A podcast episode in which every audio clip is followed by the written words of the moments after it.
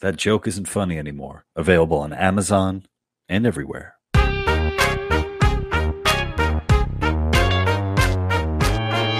Hey guys, welcome back to the Lou Perez podcast. I'm your host, Lou Perez, and I am very happy to be joined by Mark Nelson from Radiant Energy Fund. Mark, thank you for joining me. You bet. Thanks for having me, Lou. And um, and Mark said that I look like a character from Dune. So if anybody out there knows the the actor who I might look like from Dune, Uh, Javier know. Bardem is that? Is that? Javier Bardem. Wow. Okay. Not bad. That's a that, that's a good one. He's in a um I have two kids and they've been watching a, a a movie called Lyle the Crocodile. It's like a kids movie and it's awful. It's god awful. And uh he plays like one of the uh, one of the main characters in it, like a um a performer uh kind of running a scam sort of thing. Um it's a it's a it's a gigantic piece of shit movie. Um your, your kids if you have kids they- they'll love it for sure. He's a good, honorable character in Dune, so we, you Nice. should just accept that one. i'm gonna i'm gonna take that. I'm gonna take that mark. So um mark uh can you tell me a little bit about uh the radiant energy fund?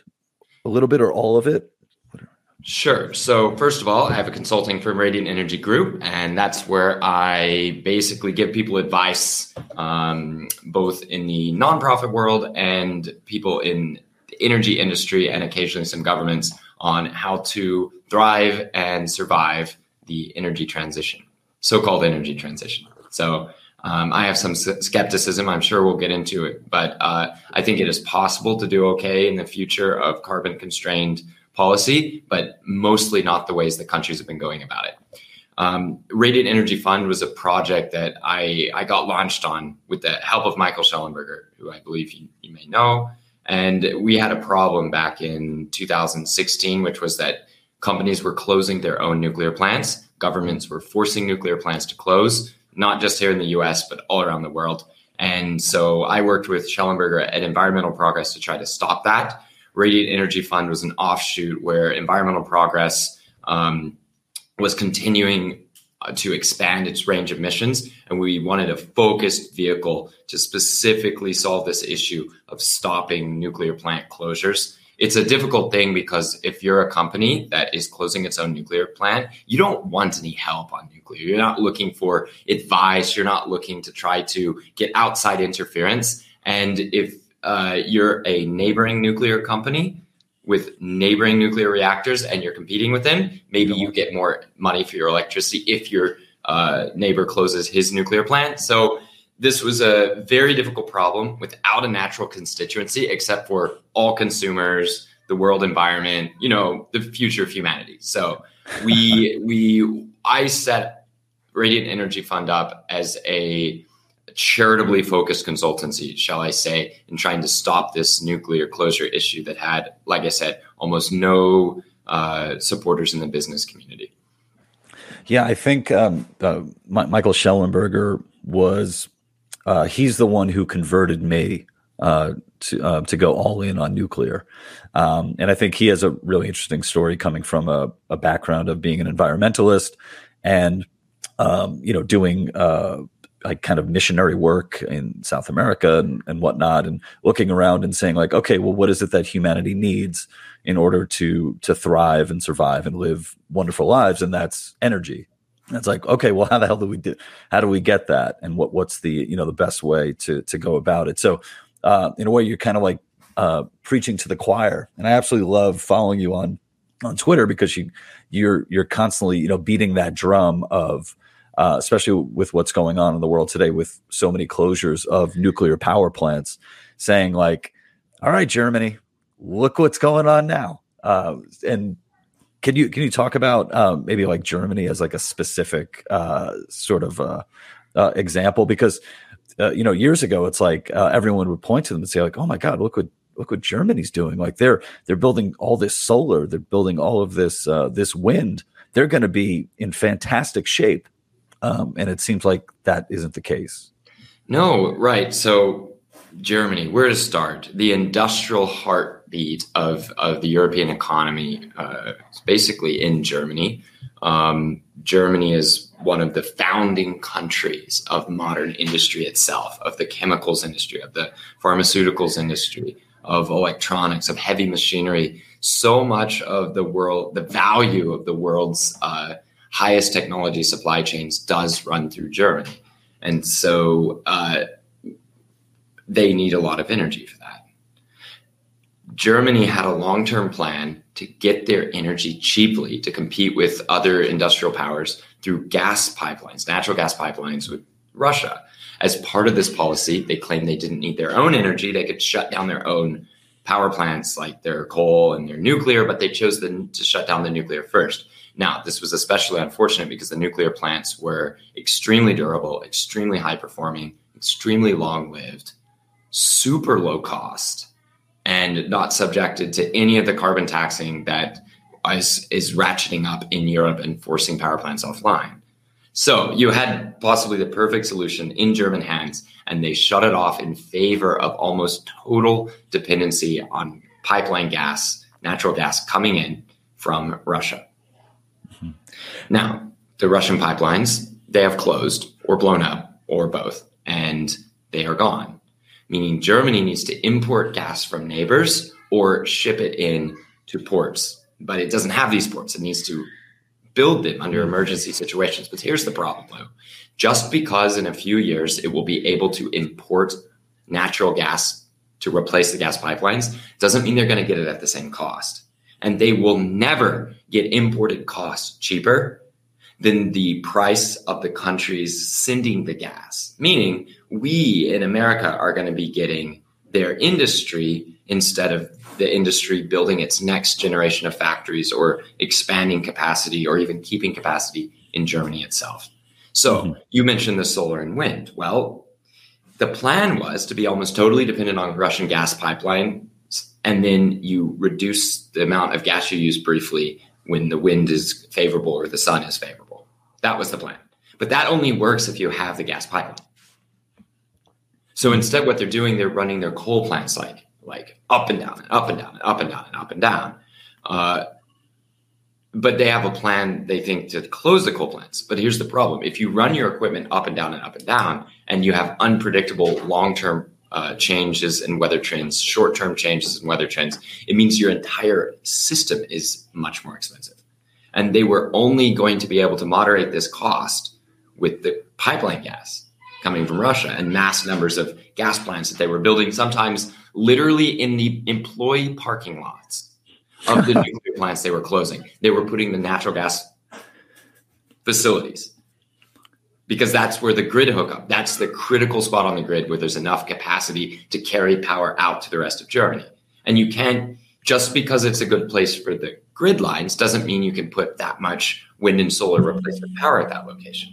And here's another thing Europe is smaller than continental US, spe- spreads across some of the same distance, but the, the climate is much more tightly correlated across Europe and mm. with a billion people sit in Europe than it is in, say, North America. There, there's more extremes of weather and it's more spatially uh, spread out in North America. That means in Europe, almost all the solar in Europe produces at pretty much the same time and stops producing at pretty much the same time.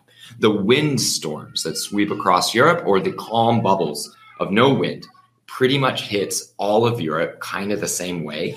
Meaning, when your neighbor who has the same energy policy as you shuts off their power plants and expects to go to wind, well, they're only able to send you extra wind power when you yourself have that wind. Mm. And then when your sunlight is good, you want to try to export to neighbors, but they've got good sunlight then, so they don't need it. And this has been understudied and under theorized. Not that you need theory for practice to work, it's just in the elite think tanks and the NGOs and the government, uh, the government brain trusts. This issue was not considered important because each country didn't have enough renewables to worry about it. Now that each country is getting enough renewables, it's suddenly a crisis and they don't really have a solution in Germany, except yeah. for just trying to subsidize their electricity costs. But it's a very difficult thing for them politically because they're the group in Germany. Germany is the is the main power in Europe that's trying to get other countries not to subsidize because Germany expects to be able to undercut without subsidies uh, most services and products that it specializes in. Yeah, this is the first time that I'm that I've, I've ever heard it put that way about um, you know, sort of this uniform sort of you know weather that you would have in um, in Europe. I, I guess you know, I guess one one of the big questions I have is like, how do you even get to a point where Germany and other uh, other countries are saying it's a good idea that we shut down this nuclear power plant because um, you know, you hear about, you know, obviously Chernobyl and Fukushima, and when and when a lot of people think of nuclear, they think of like, you know, these these you know terrible like catastrophes. But as far as I know, never happened in Germany. Oh, and, and it's and it's worse than that. It's worse than that, Lou. Not only did it never happen in Germany, but they had a multi hundred thousand person strong anti nuclear movement before Three Mile Island had a meltdown. Even before, even before that. Wow. Even before. So some context here. About two weeks ago, I was visiting a nuclear plant in northern Germany. Uh, an extraordinary facility, extraordinary site, unbelievably beautiful site, blending both both nature and human activity. So in this case, it's Brokdorf nuclear plant, which is along the mouth of the Elbe River north of Hamburg, Germany.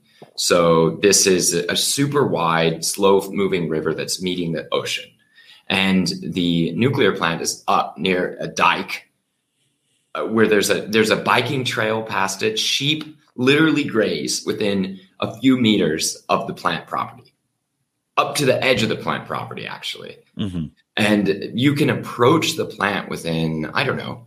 Um, the the reactor building is practically towering over you. The reactor building, not the cooling towers. There aren't any cooling towers. So this is a super tiny site that made enough electricity for several million people continuously for decades. And it was doing it for dirt cheap. And they built it in five years flat. Five years. That, that's unreal. yeah, that's unreal. To, yeah, uh, uh, to commercial activity, meaning they had almost everything visible built within, say, three, three and a half years. They had testing started within about four years, and they were in full commercial operation in five years. Hmm. And for five years previous to that, they just sat there with a hole in the ground. Why? Because of the protest movement against nuclear. And this was before Chernobyl. It was uh, it was the years just before and just after um, Three Mile Island meltdown, which injured no one. So you had a movement that misinterpreted uh, charitably, used meltdowns that had nothing to do with Germany and nothing to do with German reactors they used those meltdowns for political goals that had been preset, pre-decided before nuclear was proven to be dangerous. And uh, and then it's not it's not dangerous, but they interpreted the meltdowns that had nothing to do with Germany as proof that meltdowns would happen in Germany. Wow. So you this doesn't even answer your question. Now you should ask why then? Why did they yeah. make a super strong, super active citizens movement against nuclear power before meltdowns had happened? Uh, yes, I'd like to ask that question. Uh, All right, you, you worded it very well. Question, Mark. Lou. Very clever question. Let me just go ahead and, and answer that. it's you. a gotcha. It's a gotcha question. I'm gonna yes. You know, so several different movements sort of combined. Here's one: the idea that humans are a cancer on Earth Right. Prosperity was expanding around the world, and you had young, disaffected people that said, no, prosperity is the problem. Humans are the problem. Now, it takes a certain level of uh, family well being and wealth to, to, to go and say that wealth is the problem, because if you don't have wealth, you rarely think that uh, having more is, is the problem. In some cases, you might think others shouldn't have too much, and then you want some. But there, but there's a lot of the Western austerity movement, eco austerity, anti wealth, degrowth movement that just comes out of people wealthy enough to have completely arbitrary goals. And as long as we don't succeed in becoming less wealthy, they'll always be able to sit there with their wealth and say, see, I don't like this wealth. I don't like it. I don't want it. We don't, we shouldn't have it. Now, why would they say wealth is bad? Well, one, there's a sort of political and aesthetic view of I don't like powerful people or I don't like those powerful people. I don't like our powerful people. Okay. Here's another one you th- think that there's no way to have a good uh, high energy life without destroying the earth long term. Mm-hmm. which may be true with fossil fuels, but a lot of the eco austerity people championed fossil fuels over nuclear. So even that, that's not quite enough either. You need something beyond. So here it is. The combination of eco austerity with anti-nuclear weapons activities or, or nuclear weapons fear, that was the that was the way that you had people who say we should get by on less claiming that fossil fuels were better than nuclear, even though nuclear uses less of everything while providing more energy. So, what is it, this nuclear bomb fear? Now, this is where we get to specifically German issues. I don't really buy the argument that people say of, oh, dark German romanticism. Sure, but dark German romanticism could have been used in favor of nuclear energy. These sort of idealistic bliss of saying, let us combine with the nature, with the soil, with the earth, and make, well, nuclear is a perfect way to do that. Nuclear, you get a little bit of special dirt. You put the special dirt in a magic little machine crafted out of more magic metal from the earth. And then you turn it on and suddenly everything glows and you use up almost no water, you use almost no land, you don't put out emissions. Your waste is a tiny bit of special enriched earth, you might say, and you can just put it back in the earth. So in if you want to say German mysticism and romanticism did this, no it could and, and i think that german romanticism will be used once germany embraces nuclear. They'll reinterpret why they love nuclear and they'll say it in a german way. No the problem was a uniquely german situation that germany started and then lost world war ii germany as a nation was split down the center. They were blamed for everything and they knew that most of the blame was to be to actually on them. They knew they did great crimes and then they were prevented from having a proper army, prevented from defending themselves, split in half with a with a wall defended by guns straight through the center. Germany was ripped apart. Okay? And then the eyes of the world, the bombs of the world, the targeting systems of the world, the spies of the world descended on Germany as, as the central point of friction. It's, it's like Earth's crust slipping by on a fault line. They were the the political San Andreas fault, right, of of the Cold War, meaning that they would die first in their in their view. They would die first if any conflict started. There was a moment at which the leader of West Germany told American presidents if there's a battle at checkpoint Charlie, if guns start firing here, at Checkpoint Charlie in West Berlin. We have no way to defend Berlin. You'd better start with nukes. That was the German leader saying that to NATO, to American presidents. Wow. So, in that environment where there's nothing you can really do about it, what do you do about it? You lash out at anything you see connected with nuclear technology, anything. And the nuclear power plants were there for the taking in a way that the bombs weren't. Couldn't do anything about the bombs, really, Lou. But you could do something about the nuclear plants. You could march, you could demonstrate, you could shut them down.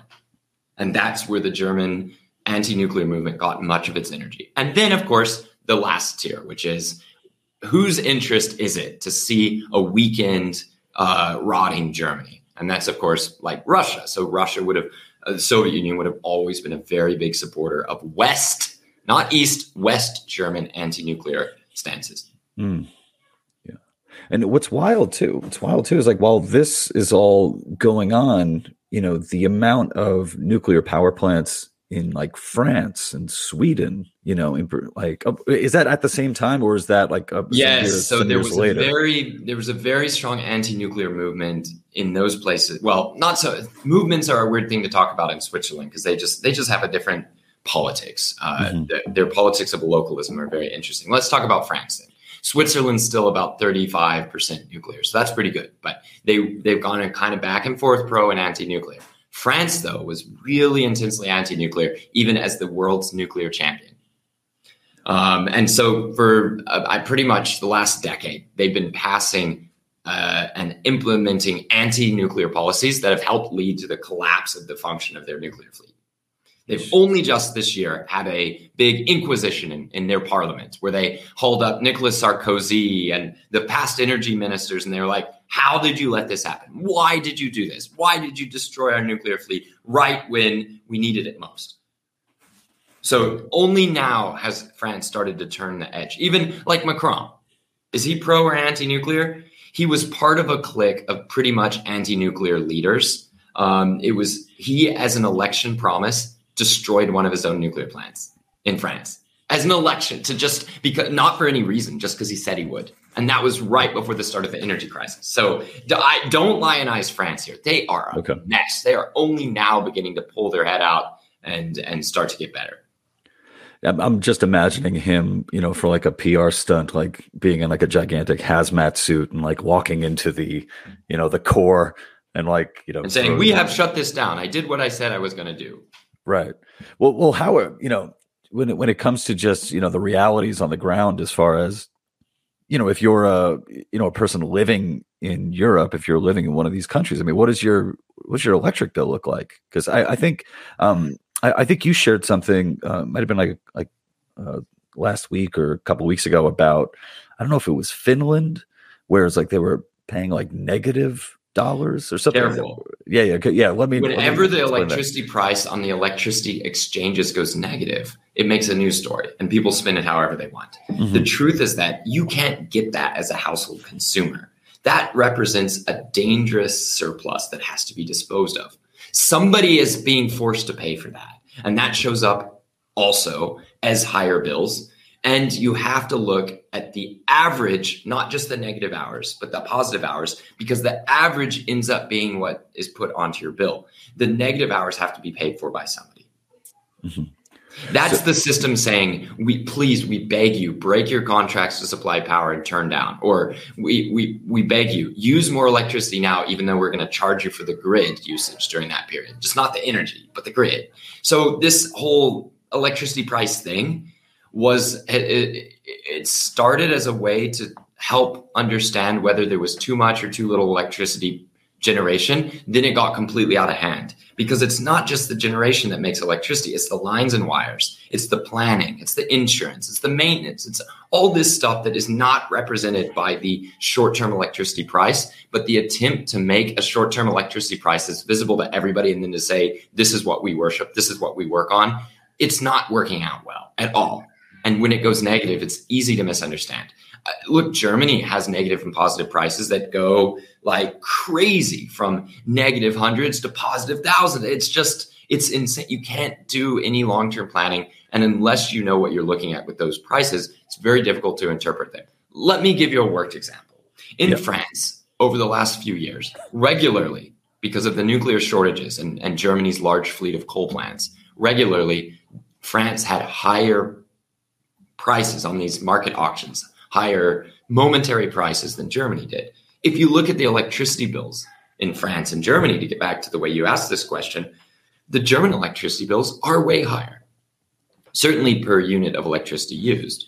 Almost, almost double. Why? Because very little of the price of a French electricity bill reflects that market price because of most of the capacity of the nuclear plants locked up under ultra low cost long term fixed rate contracts. Only a little bit of electricity is traded in France at that crazy swinging price. Whereas in Germany, much more of the electricity price ends up onto your electricity bill. And that negative, that little negative spikes are not made up for by the giant positive spikes when there isn't enough. Mm. Sorry. And this is in general why it's so dangerous when energy ministries and governments are stocked with ideologues because you can misinterpret electricity any way you want until it breaks. Mm-hmm. I'm it's in, uh, yeah, I'm in, I'm in New Jersey, and um, so I'm, I'm, I'm in a house, and I used to live in Brooklyn in an apartment, and something that that I'm, you know, I guess thankful for is that when I look at my monthly electric bill, like sometimes it's lower than what I was paying for in my apartment in Brooklyn, and I have a a lot more square footage. You know why? Because because New Jersey kept almost all its nuclear plants, and, and New York got rid of most of it, most of its downstate power. Is is that it? Wow. Yes. Yeah. So New York went from New York should have been like 50, 50 to 60 percent, uh, maybe 50 percent nuclear electricity, 60 percent depending on how many reactors they might have built at Ravenswood plant instead in Queens. It's the big one across the river. They were honestly thinking about nuclear there and they're proposing it. Instead, they built fossil fuels and they've just been putting particles in the air for, you know, 50 years instead. So then about 25% of New York's electricity should still be coming from Indian Point. In fact, they should have upgraded those to be about 30%. Then Shoreham nuclear plant should have had at least 10, maybe bigger percent of the power going into New York City. Um, instead, that's just all fossil fuels. Not that there's, and, and again, I'm not trying to demonize fossil fuels, but the people who do demonize fossil fuels right. often are ones pushing policies that leave them dependent on fossil fuels that they then don't allow to be produced locally. So all of this has to come in through constrained pipelines, constrained power grids, which itself either needs to be upgraded or you need to you need to ration it using prices. And that's effectively what New York does. So yeah. In New York, in New Jersey, mm-hmm. almost half your electricity is nuclear. Did you know this? I, I didn't know that. I, I have. A- it's not just that it's half is electricity from nuclear. It's nuclear that had to be saved when market prices were low, using schemes that lower the price when market prices are high. In other words, your nuclear is subsidizing the rest of your electricity bill and keeping it lower. Yeah, I have a neighbor um, who works in in that field, and he was like, he's like, oh yeah, like we could. He's like, it could be even lower you know there are things we could do with you know efficiency and stuff that they're technically not allowed to do you know hey, so new jersey new jersey citizens could band together and get a citizens contract for long-term power supply from your nuclear plants to ensure a stable amount of power for a long long long period. That would that would lower costs too. That's the equivalent of the way other countries effectively manage their nuclear. Very long term flat or low rate contracts with the nuclear plants. With the nuclear plants what do they get a knowledge that they're going to get stable money flow in so they can do their upgrades, they can hire and retain workers over long periods of time. Then they don't need the crazy fluctuating market. They don't want to gamble like a casino. Mm-hmm. Gambling like a casino is good for traders, market makers, for speculators. It's good for some of the renewables people, but even then, renewables people like the long term contracts that, of course, misrepresent the stability of their energy output. But that's the problem for the people crazy enough to buy those contracts, right? Um, yeah, I, I, we could go on forever about the complexities of electricity. Let me just land with this: nuclear, as you're seeing with your bill in New Jersey, does an incredible job at exactly what you need. Lots of clean energy at stable prices over long periods of time. Yeah, yeah. When um, I I, I made a joke saying that uh, uh, basically closing like Indian Point in New York was was way worse than closing CBGBs. You know, it's like everyone thinks like, oh man, CBGB, that was, you know, that was a place, you know, that was New York. And it's like, oh no, you, New York fucked itself and by, uh, by doing that. New York, it's I, when I think about New York, it blows my mind. I talk to people in New York who say, no, it's okay. We're going to get Quebec hydro. Okay. First of all, one, wow. you don't have it yet. Quebec. Two, Quebec retains the right to shut off your power if they need it more. Wow. Three, Quebec sold everybody power and they go through droughts. I'd never heard about Quebec, uh, Quebec Hydro, and I, and I expect well now, now with uh, the Canadian wildfires, which I blame for my voice sounding this way and any future health complications. Hopefully, I can sue sue Canada somehow. Um, yeah, I mean that's uh, I, uh, the first time I'm I'm hearing about about that. That's wild. And in um, uh, Canada is another. Was it uh, is it Ontario that also has like a pretty healthy um, nuclear? Uh, yes, somehow? but just like New Jersey, where there was a really intense battle that was fought, where most people never even saw it, and a bunch of us activists were. I mean, I say I'm more activist back in uh, 2016. Now I'm I'm honestly a bit more. I'm more of a professional. Doesn't mean I'm a mercenary, but uh, you know, I'm more of a professional it was a very lonely bit of activism back in 2016, 17, and 18 to try to convince New Jersey politicians and leaders that they needed to support and save their nuclear plants. You still lost one.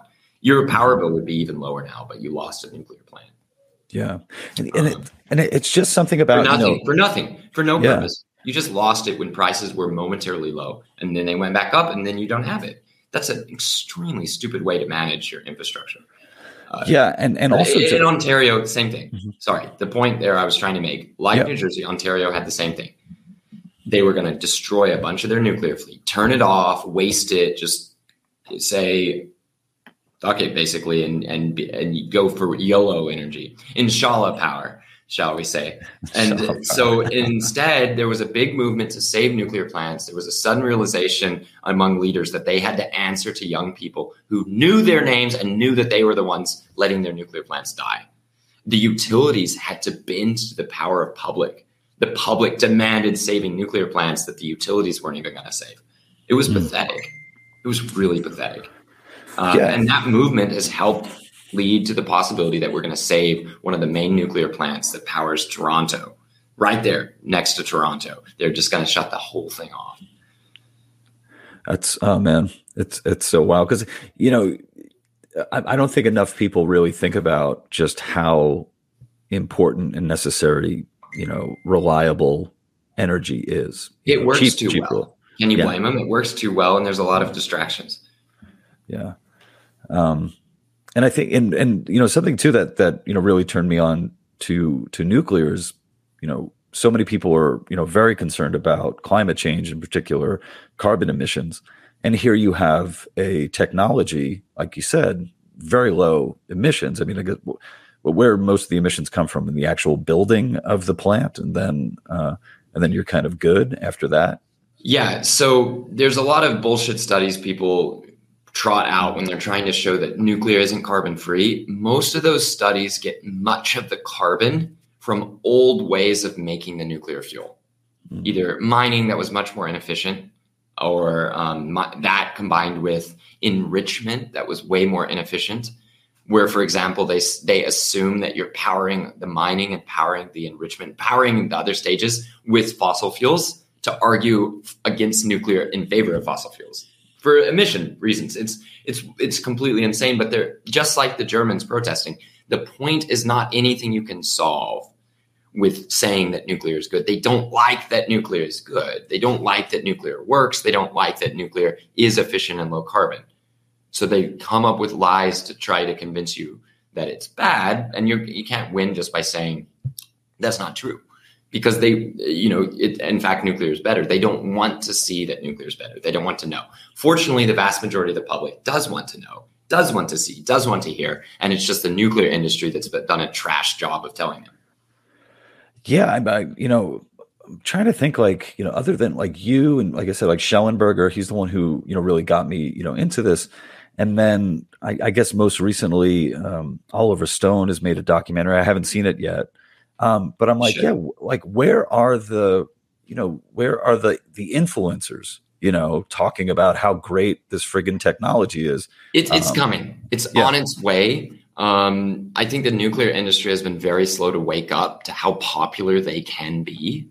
Yeah. Um, let me give you let me give you a moment that's helped change that. The, uh, the new Miss America, uh, Grace Stanke, from uh, Wisconsin, was a University of Wisconsin nuclear engineering grad oh, student, wow. actually.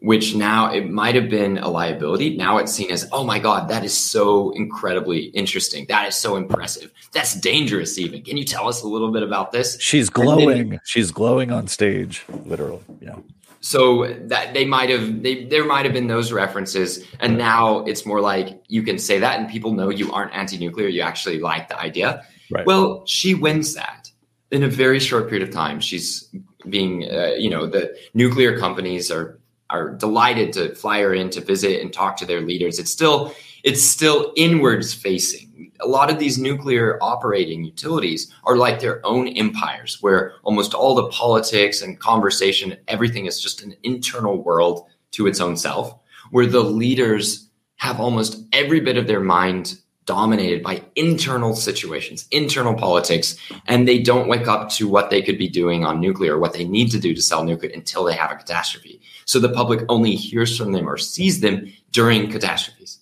basically. Right.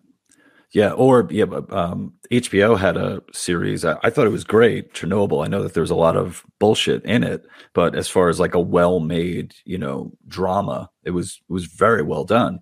I, have um, known I've known young people to, that have gotten into nuclear because they became fascinated by that show. They weren't scared by the body horror and the radiation bullshit and stuff like that. Um, now, I think that that show could have made a few simple changes that would have made me like it better. One, right. uh, they could have noted that the nuclear plant kept operating for 14 years.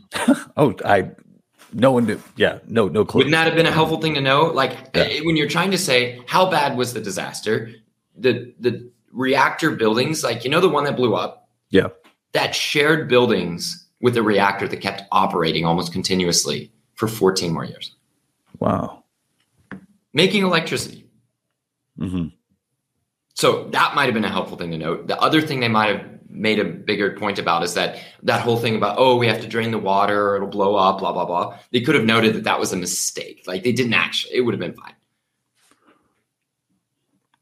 so that would have been a big thing because that was like one of their central points about how dangerous nuclear can be it can blow up and destroy europe or whatever that was false that was a lie so that might have been a good thing to note to people although they might have thought some people may have thought at the time and we took some dramatic license just note that the most dangerous thing we talked about wasn't actually true but mm. that's the irony about a show that put itself as against lies that they didn't note that.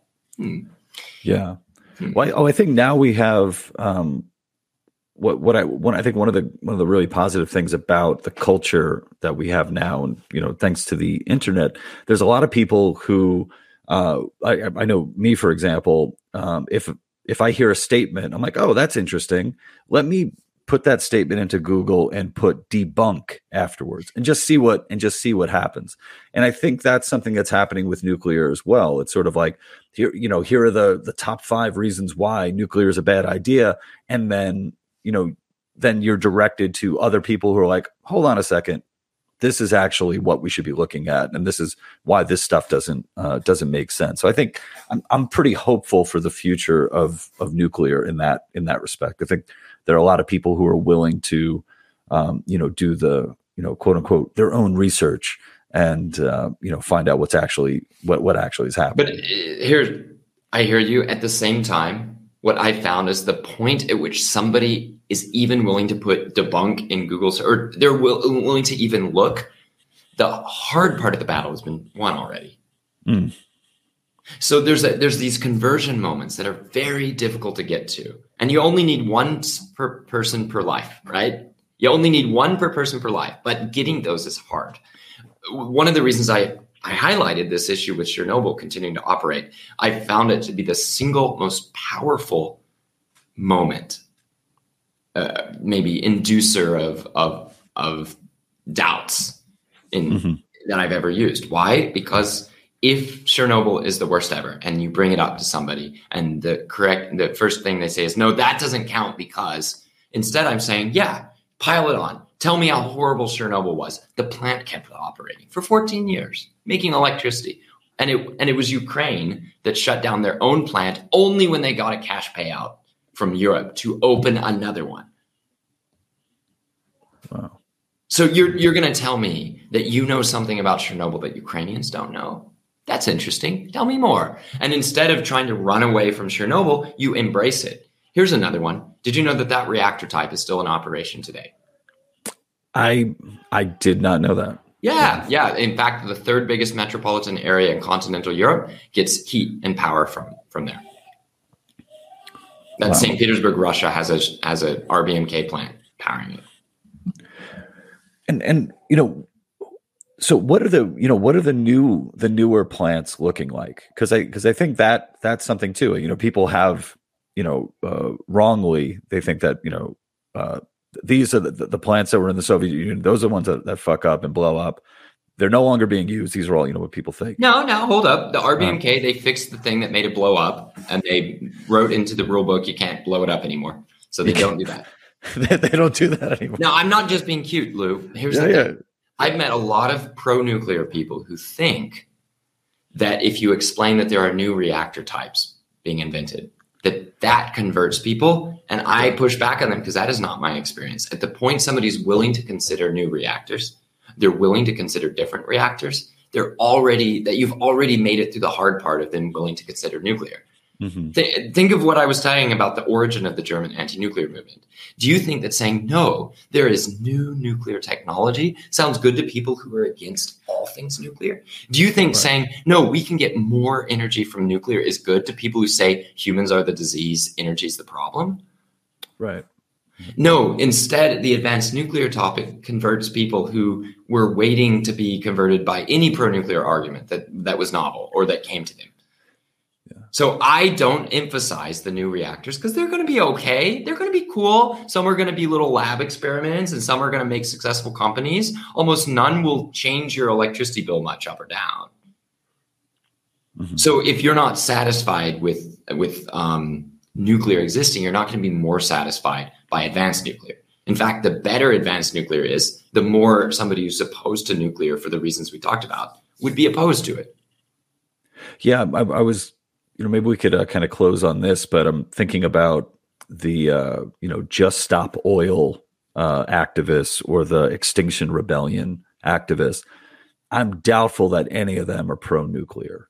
Like even though it, it depends. It, you know, British yeah. people in general are pretty pro nuclear, and a lot of Brits calmly support uh, those movements, even though they don't give money and they don't want them to block their way to work. They they feel a need to be somebody out there to do something to change things. They're like, mm-hmm. uh, but a lot of a lot of Extinction Rebellion people are going to be open to nuclear, and some nuclear advocates have come out of being in Extinction Rebellion. And in fact, I I met a young Extinction Rebellion or uh, Fridays for Future slash Extinction Rebellion person on the streets of Berlin, Germany, uh, who admitted that she was actually okay with nuclear because it's low carbon, but she wasn't sure if the other people in her movement would be willing to mm-hmm. embrace it. Yeah.